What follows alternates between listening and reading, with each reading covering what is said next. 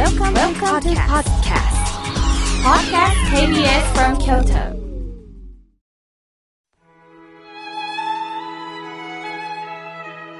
改めまして、僧侶の河村明慶です。今日はお盆の中日ですね。コロナ禍から帰省できないという方もおられます。久しぶりに家族に会いたかったでしょう。なんとか電話、リモートでの会話で工夫するしかないですね。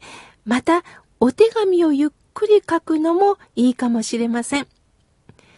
お寺の方では、ご門徒の方の中には、コロナ禍の不安からお盆のお参りもキャンセルされる方も増えました。こればかりは仕方がありません。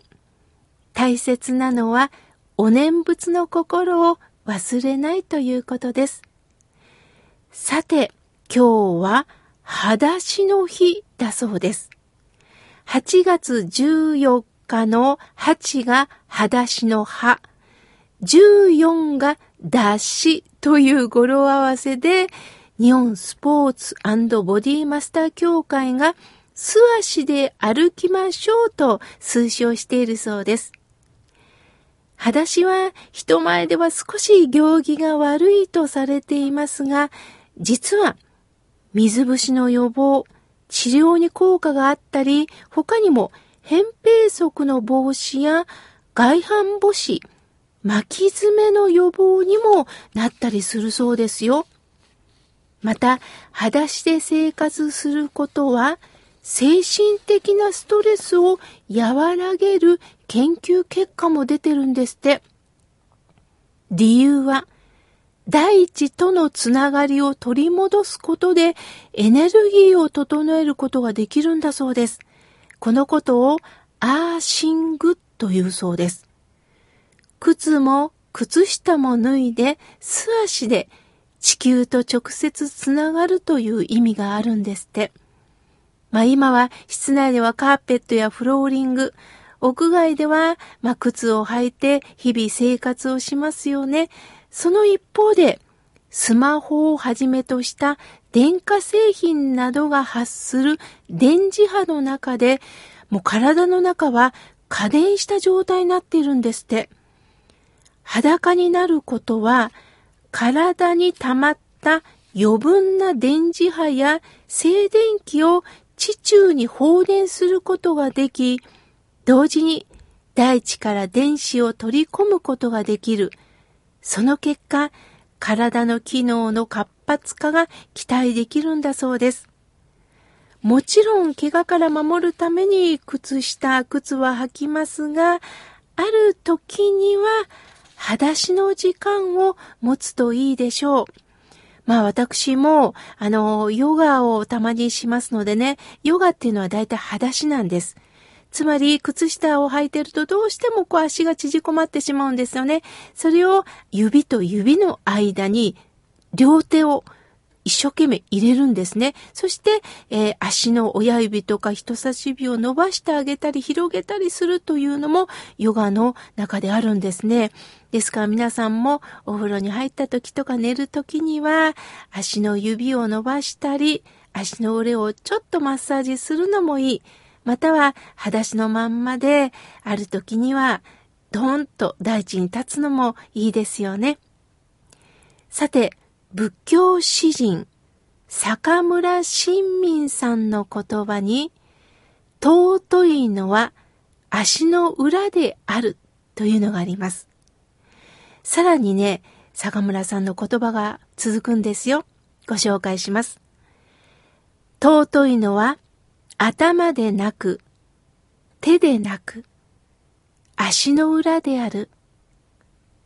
一生人に知れずに、一生汚いところと接し、黙々として、その務めを果たしてゆく足の裏的な仕事。足の裏が教えるもの。親民よ。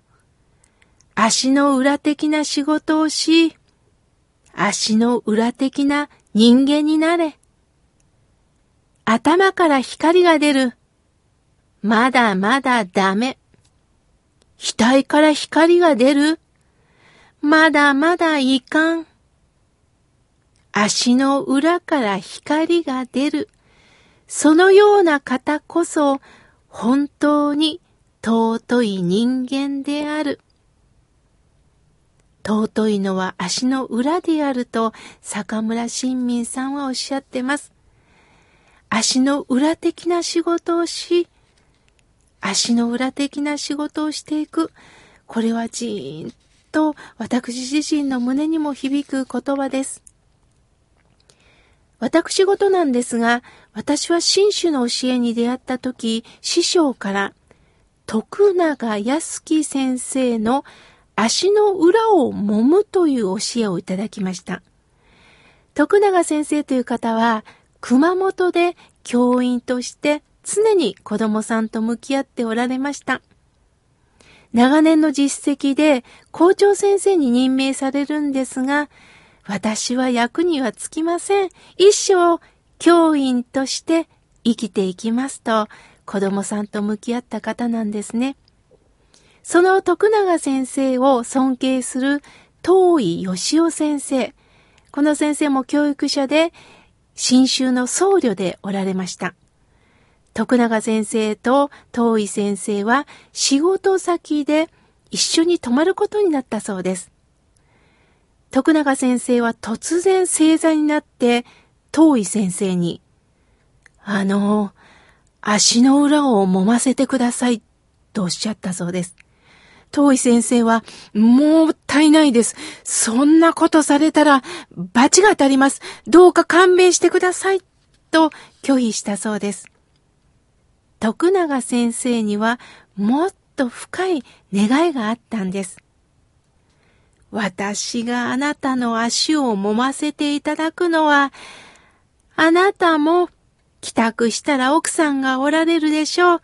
その奥さんの足を揉んでほしいんですよ、とおっしゃったそうです。遠い先生は、そんな理由があるんだろうと思って、徳永先生に足の裏を向けたそうです。徳永先生は、足の裏をまず拝んだそうです。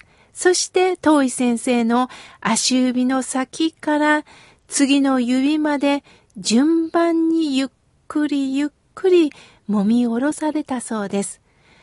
どの指もゆっくり丁重に揉まれたそうです。さらに徳永先生は、足を揉むというのは、足の心と言って促進と言います。心も足の裏までつながっているんですよ、とおっしゃったそうです。感動された遠い先生は、翌日帰宅して、奥さんに、うん今からう、うつ伏せになってくれってお願いしたそうです。奥さんは突然、何ですかと反抗します。揉まないといけない理由があるんだ。でも心の中は、こんなやつ、揉まれる値打ちなんかないと思ってたそうです。遠い先生は奥さんの足の裏を揉んでるうちにドキッときたそうです。こいつの足硬えな。硬くゴツゴツした足の裏になった。これは、嫁に来た時にはそうではなかったはずや。なのに、わしと結婚して、こうして山の中のお寺に嫁いできてくれて、毎日険しい山道を、焚き木を背負って滑らないように踏みしめて踏みしめて、こうして私と結婚したことでここまで苦労をかけてきたんだ。足の裏見なかったら気づかなかったことや知らんかったと涙が出たそうです。私も授業で師匠から教わり、急いで夏休みは母の足をゆっくり洗わせていただきました。というのが、当時母はちょっと体調を崩していて、しばらくお風呂に入っていなかったそうです。洗面器でゆっくりと母の足を洗った時に、気丈な母が、ああ、気持ちいいと、しみじみ言ったんですね。母の足はやはりゾウさんのように硬かったです。でも、まん丸で、なんだか光って見えました。足の裏から拝ませていただく。私の足にもどうかいたわっていく。私たちのこの体も、心の荷物もすべて足が支えてくれてるんですよね。皆さん、もう一度自分の足と向き合ってみましょう。そして、お身内の皆さんの足とも向き合ってみましょう。今日は足の裏についてお話しいたしました。